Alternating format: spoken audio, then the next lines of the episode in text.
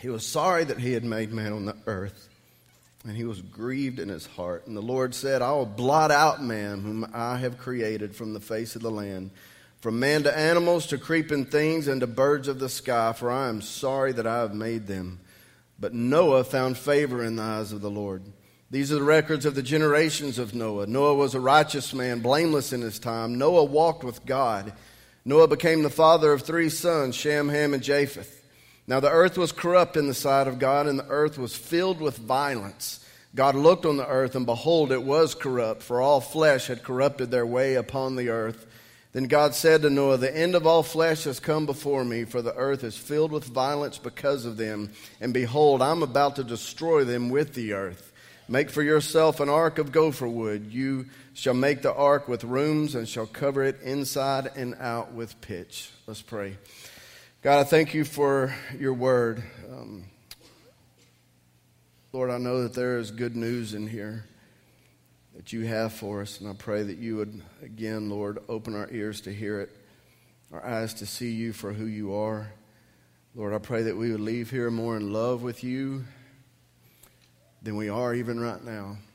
I pray that we would leave here excited about what it means to belong to you excited about even the times that we are living in right now, as scary as they can be. Lord, our eyes are on you. We give you all the glory in Jesus' name. Amen.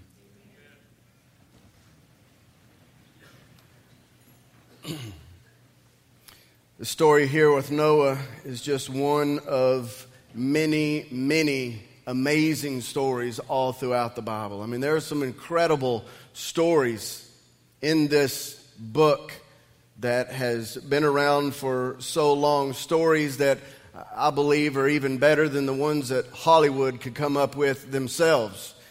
In fact, most of the stories that Hollywood does come up with are usually some type of variation of an original story that was first in the Bible. They just kind of altered it in some way. And all the stories in here in Scripture, they include every genre you can think of action stories, adventure, drama, romance, mystery, and even a little comedy thrown in every now and then. And each of these stories, if they were made into a movie, they would pretty much cover every rating.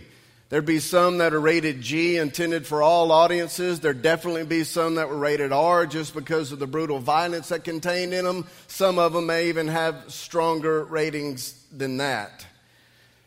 When reading those stories, I often try to imagine what it would be like to be right there when some of these amazing things were going on, like with Noah. I mean, just imagine seeing every kind of animal on earth walking into the ark. And these are animals that normally would be killing and eating each other, but here they are just walking as calm as they can be in an orderly fashion. And the majority of those animals, Noah probably had never seen in his entire six, 600 years of living. And so, how cool would that have been just to see all these weird and fascinating creatures that you didn't even know existed entering into a boat that you had just built with your own hands?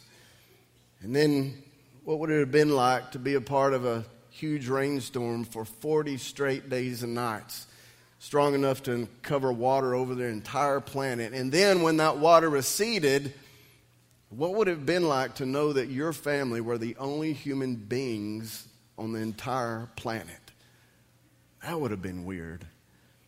Imagine what it would have been like being on the shores of the Red Sea, thinking that there was no way of escape for the Egyptians coming up behind you, and all of a sudden you hear this loud roar and you see the waters just part right in front of you, exposing dry land for you to cross into safety and salvation.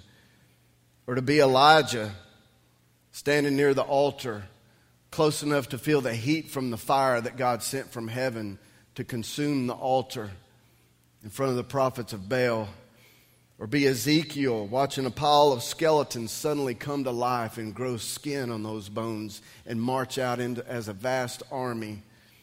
Or to be David standing over this huge giant who had just fallen because of a rock that you slung at his head. And you're lifting up his own heavy sword and coming down to cut the head off this beast of a man that had kept an entire nation paralyzed in fear for so long. It might have been even more amazing to be a part of some of the stories that happened in the New Testament. What would it have been like to be Lazarus being uh, woken up by the sound of Jesus' voice telling you to come out of that tomb? Or to be tossed around in a boat in the middle of this massive storm, thinking that you are going to die any second, just to see that door suddenly come to an abrupt stop and it go completely quiet as Jesus commanded it to do. Imagine being Thomas. Just one of the ones to just be able to actually touch the holes in his hands in the side of Jesus after the resurrection, or to be one of the 12 apostles who were filled with the Holy Spirit and then coming out of that upper room to explain to everyone who had gathered there, explain to them what was going on and to see 3,000 people come to Jesus and be saved in one day. Or to be Peter and John walking up to a crippled man and telling him, in Jesus' name, get up and to see him go running and jumping for joy, completely healed. All of these stories that we read in Scripture were all part of one big story. They were all part of what God was doing in carrying out his plan for redemption of his creation. And in every one of these stories, there were people who got to play a part in what God was doing. And one of the questions that I've always thought about was why them? I mean, why did Noah get to be the one to be a part of that? Why Moses? Why Peter? Why are they the ones that got to play a part in some of these incredible things? What was it about them that made God choose them for such a thing? I believe that's an important question to answer because if we want the opportunity to be a part of things like that, if we want to get in on some big God things, then if we knew what it took for them to be able to do that, maybe if we could do whatever that was and we could be a part of something like that too. What was it about these people that caused them to be used in these incredible ways? Well, let's start with the first one we just read about here Noah. What was it about Noah that made God choose him for this incredible role? Well, there's really not a whole lot about Noah's life we can go by. All it says about him in this text is that he was a righteous man, that he walked with God, and that he found favor in the eyes of the Lord. And based on that, we might be inclined to think, aha, well, there it is. Noah was righteous. And so, if I want to have God's favor on my life and be as part of something big that He was doing, then I just need to be as righteous as I can be. But notice the order in which these things are said about Noah. Verse 8 first says, But Noah found favor in the eyes of the Lord. Verse 9 says Noah was a righteous man, blameless in his time. Noah walked with God. So it would be easy for us to think that Noah found favor with God because he was righteous or because he walked with God. But God's favor came first.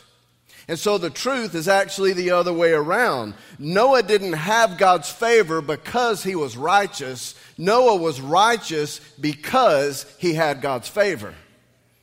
The favor of God came first. But we automatically want to default to what made Noah get God's favor? What was it about him? The truth is, there was nothing about Noah himself that caused God to suddenly put his favor on him over everyone else on earth. First point, if you're following along in the notes, is this God's favor is never deserved and can never be earned. It is a free gift of His sovereign grace. It's never deserved and can never be earned. Noah found favor in the eyes of the Lord simply because God can choose to have favor on anyone He wants to. He doesn't need a reason why. He could have just as easily chosen someone else and placed his favor on them. And they would have had a similar response as Noah did. And this is true about every other person that God used in every one of these amazing stories. Everything that God did all throughout the Bible and these things that we read about, He was going to do no matter what. Everything God did was going to happen because there was no chance for them not to happen. They were all part of God's divine plan, which never fails to be fulfilled. When God decrees something that He is going to do, it never fails to come about. And the success of God's plan did not hinge on those that He chose to be a part of it. It wasn't about them. He could have chosen anyone. In fact, when God chose Moses to lead the Israelites out of Egypt, God told him through the burning bush to go speak to Pharaoh and tell him to let my people go. But Moses argued with God, listing all the reasons why it shouldn't be him to be the one to do it, saying that he was uh, not a good talker, saying, I'm slow of speech and slow of tongue. And here's how God answered him in Exodus 4 11 and 12. The Lord said to him, The Lord said to him, Who has made man's mouth? Or who makes him mute or deaf or seeing or blind? Is it not I, the Lord? Now then go, and I, even I, will be with your mouth and teach you what to say. God was essentially telling Moses, Look, buddy, it doesn't depend on you, it depends on me. But Moses kept making excuses, and so God finally is like, okay, fine. You don't want to do it, then I'll just pick somebody else to do it. And he picked Moses' brother Aaron to be the spokesperson, to want, the one to do all the talking. God didn't need Moses. And so when Moses refused to do it, he simply picked somebody else and used them. God has a plan for this world that he has had long before this world was even created. And there is nothing that can keep God's plans from being accomplished. And because he is a good father, instead of just carrying all this out solely by himself, he chooses people to be a part of what he is doing. But the success of his plans has nothing to do with the people he chooses to be a part of it. It has everything to do with him. In Romans 9, 15, and 16, God says, I will have mercy on whom I have mercy, and I will have compassion on whom I have compassion. Therefore, it does not depend on the man who wills or the man who runs, but on God who has compassion. When I was in college, right after I got saved, I was laying on the couch in the house that I lived in and I was reading through the book of Acts, just reading about all these amazing and miraculous things that happened as the church grew. And I started to fall asleep, and I was kind of caught in that transition between being asleep and dreaming and, and being awake and fully aware, you know, that kind of daze that you're in right there. And I was thinking about what it would have been like to be one of the apostles during the times of the early church, and, and I thought, man, I wish I could have lived during that. I wish I could have been a part of that. And suddenly I woke up just totally alert because I heard uh, God speak so strongly into my spirit right then, and He said, Jason, you are a part of that. That hasn't stopped. It still goes on today. I'm still working out my plan for my creation and because I have chosen you to be saved, I have chosen you to be a part of that. God's plan is still being worked out. His story continues because the conclusion of the story hasn't happened yet. The climax of the story has happened through the death and resurrection of Jesus. You and I are living between the climax and the conclusion of the story of the plan, which I'm telling you right now, I believe is the most exciting part of the whole thing. Yes, those stories in the Old Testament were amazing. Yes, it would have been great to be a part of the beginnings of the church as it was beginning to spread like wildfire. But I guarantee you, all the saints that played a part in the things that have already happened would look down on the times that you and I are living in right now, envious and going, Man, I wish I could live during that time. Man, I wish I could be a part of what God is doing there right now. Because I'm telling you, as scary and as bad as things seem to be right now, God is in the process of moving pieces together. And I believe that He is about to do something so glorious it's going to blow everybody's mind. I believe He is in the process of tearing down earthly kingdoms so that his kingdom can be the one seen the most. And we get to be a part of that. God is shaping the events of the world to fall right in place with his plan and purpose. And he's doing them on a global scale, and he's also doing them on very localized scale as well. And he has chosen you and me to be a part of what he is doing. In the same way that God has a plan for this world that nothing can stop, I believe He also has a plan for this church that nobody can stop. Nothing can keep His plan from being accomplished. And make no mistake, God doesn't need any one of us in order for His plan to succeed but by his grace and mercy, he has chosen and allowed us to be a part of what he's doing. Church, listen to what I'm about to say because I really want you to get this. God does have a plan for us. He, there are some amazing things I believe that are in store for ET. He does not need me in order to do that. He does not need me, Danny, Darren, Casey, Jennifer, any of the elders. He does not need any of us in order to do what he wants to do here. That was made very evident to me when I had my knee surgery back in January. I was put out of commission for six weeks, unable to do anything as far as my role here at this church. And for that entire six weeks, the church didn't skip a beat. It just went on just like it has always been doing because God is the one who is doing it. What's happening here is God's doing, not mine, not Danny's, not anyone else's. Yes, God has put an awesome staff and a leadership team together that He has allowing right now us to join Him and to be stewards of what He is doing right now.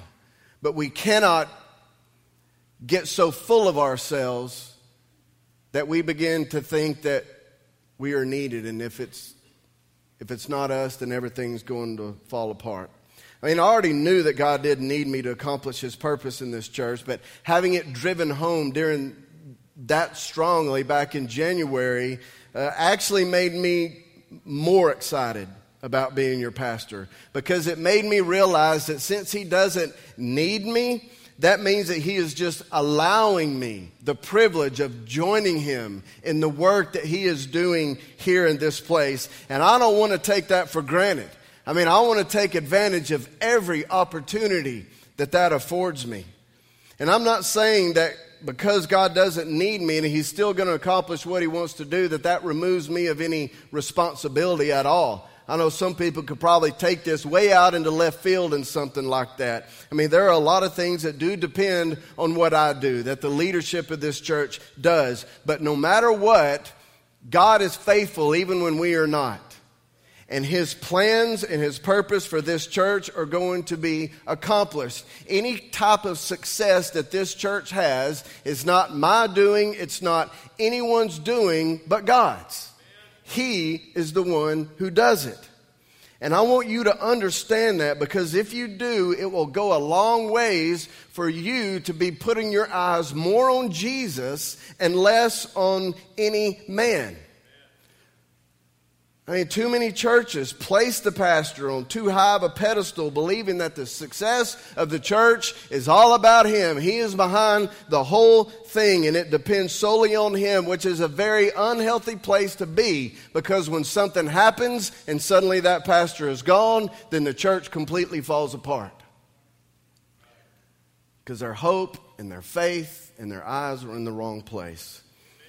And although I plan on being here as God as long as God allows me, I know I'm not going to be here forever. I mean, 10 out of every 10 people eventually die. and I was raised to be taught that whenever you use something that doesn't belong to you, you're just getting to use it for a little bit, always return it in better shape than you first got it. This is not my church, this is God's church. And He's just given me and the other leaders here the privilege of being the stewards of it for the time being. And the best way for us to leave it in better shape for the next generation is to make sure that our eyes are solely on Jesus and not on any man. Not on any man. This actually isn't really the main point of the message today. Here's the main thing I want you to get this morning because God is doing something in this church.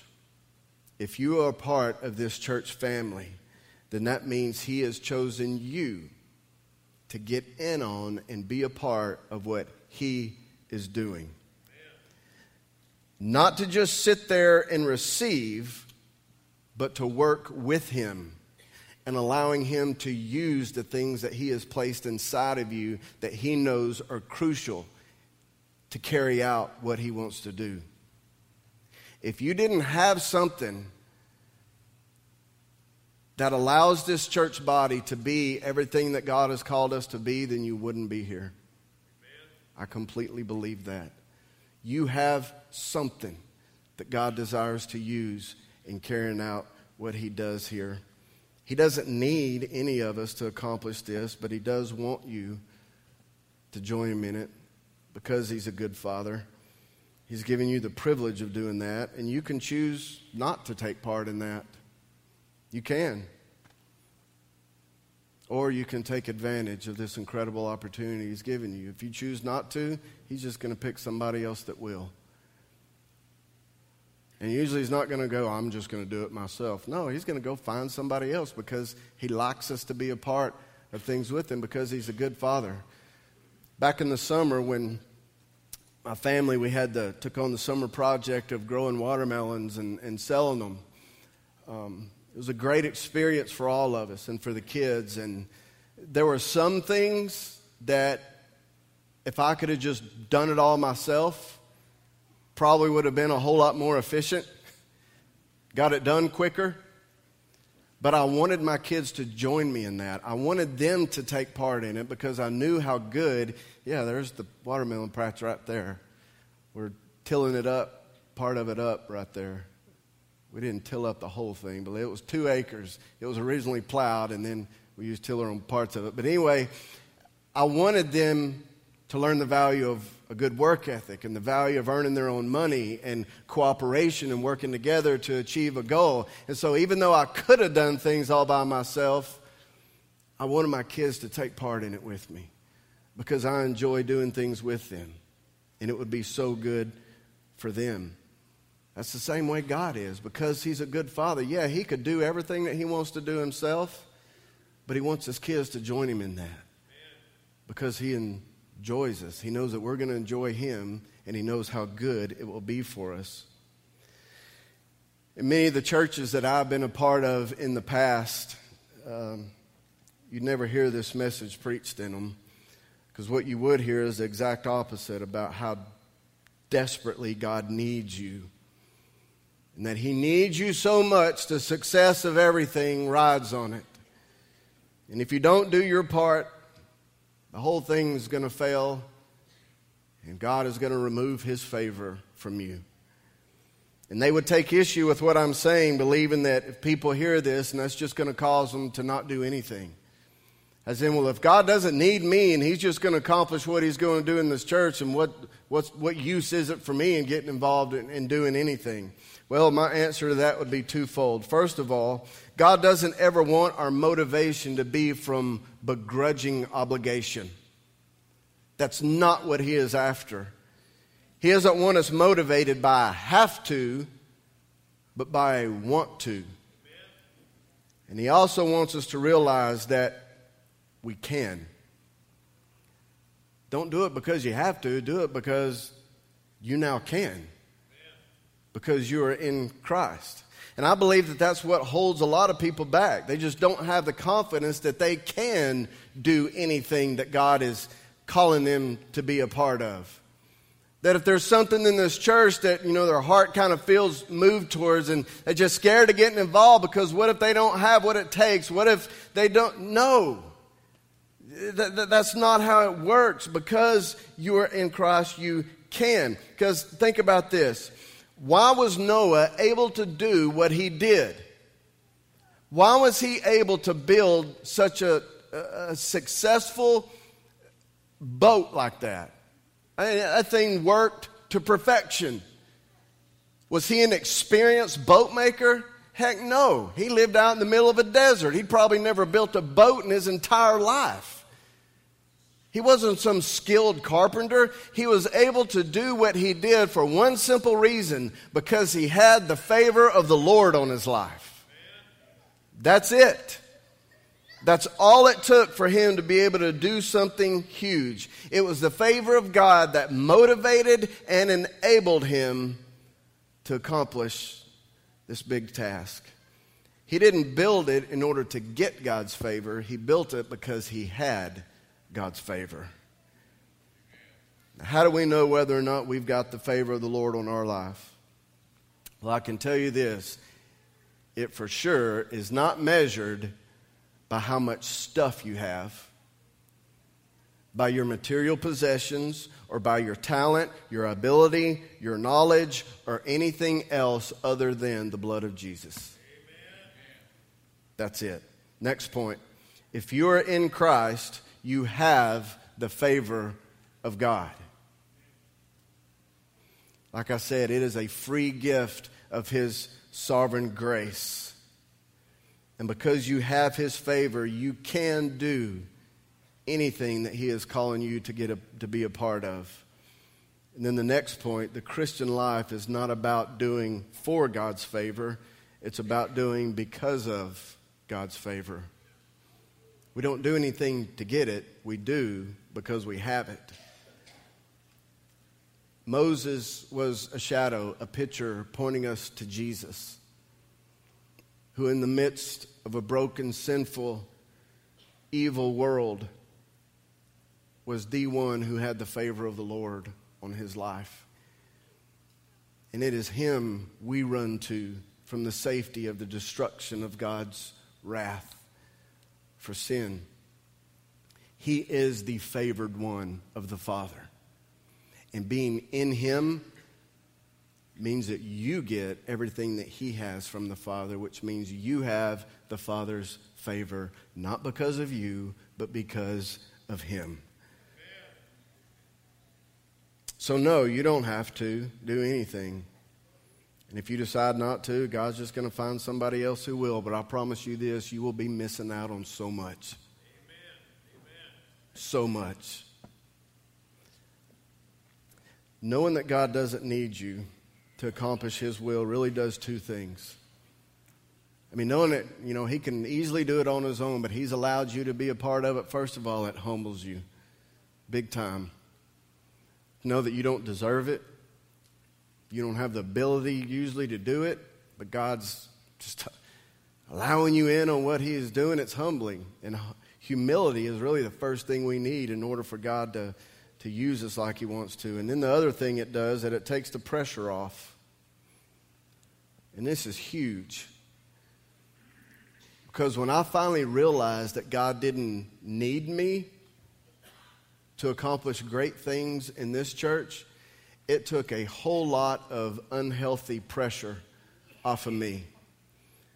Like the pressure to perform, the pressure to please everyone, the pressure to succeed. I'm telling you right now, my beard probably wouldn't have turned gray if I'd have realized this a whole lot earlier. That kind of pressure is stressful.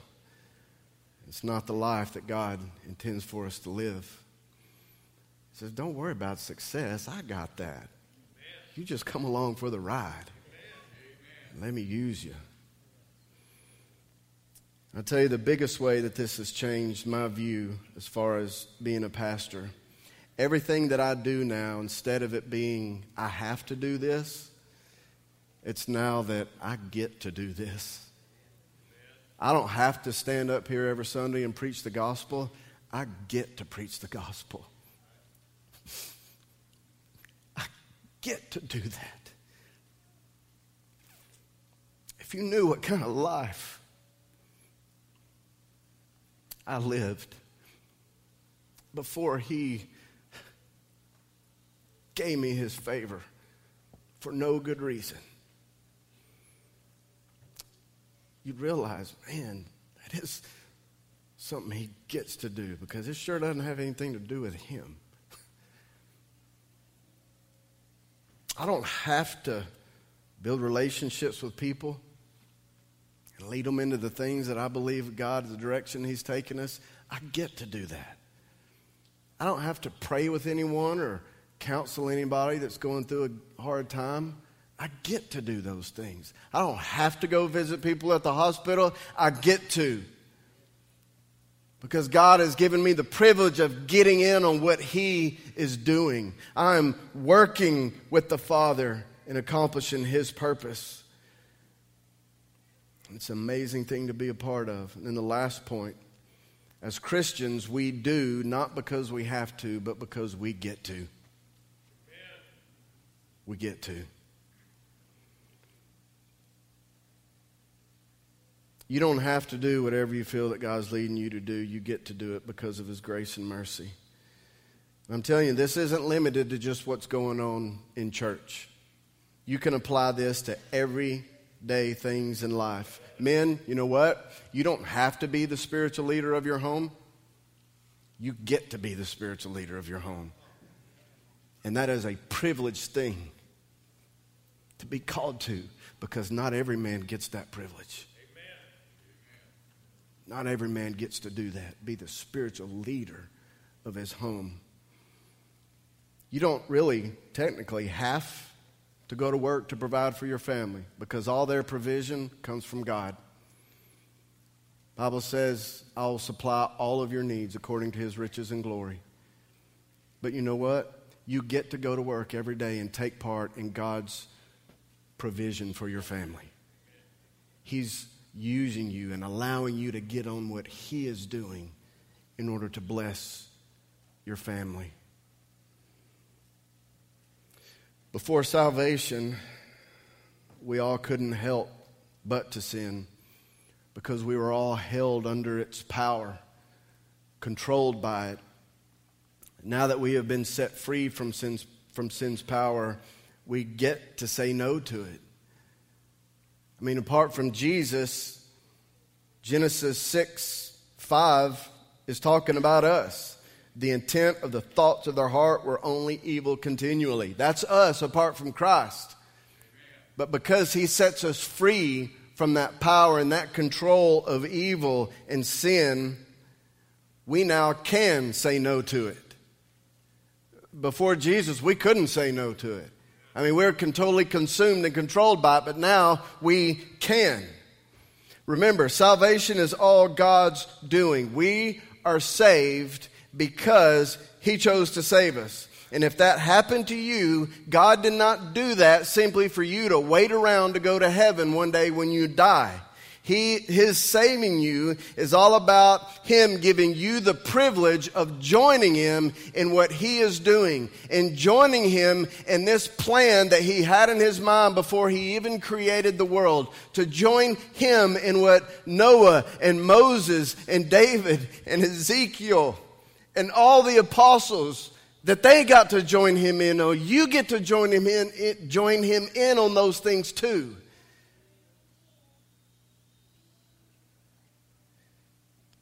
He didn't have to choose you because He doesn't really need you to accomplish what He wants to do. He could do it all Himself, but He's a good Father who likes to work with His kids. Get his kids to join him and get, on, get in on the good things that he is doing. So, my encouragement to you this morning is to take advantage of all that you now get to do if you are in Christ. Let's pray.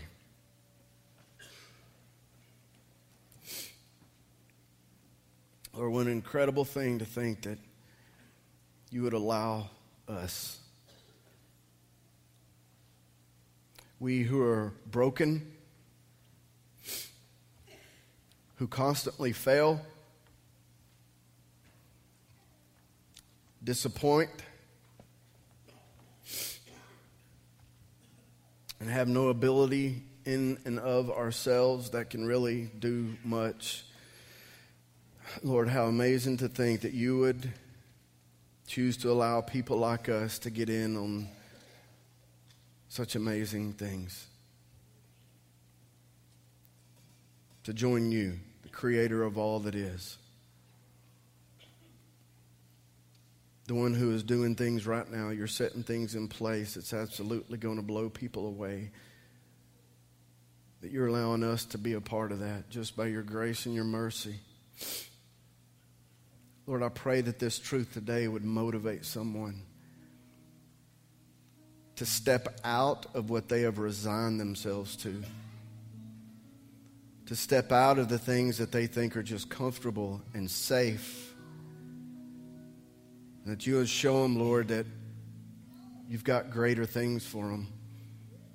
And that they can, not because of them, but because of you. Lord, I pray that you would bring them to a new level of trust in you today. Lord, I pray for somebody who may be in here this morning and they realize that they have they don't have your favor in their life because they don't know Jesus. They're still living for their own favor, the favor of others. Lord, I pray that this morning that you would give them an offer that they can't refuse. That they would come to you in repentance and faith. The grace and mercy that you have provided through Jesus. Lord, I pray that we would be a church body full of a bunch of want tos and get tos. And I can't wait to see what you do through that, Lord. Thank you for allowing us to be a part of what you're doing. Let us continually keep that in mind. And Lord, let us continually keep our eyes on you and not on any man. Lord, be glorified and let your will be done in, among us, and with us. In Jesus' name we pray. Amen.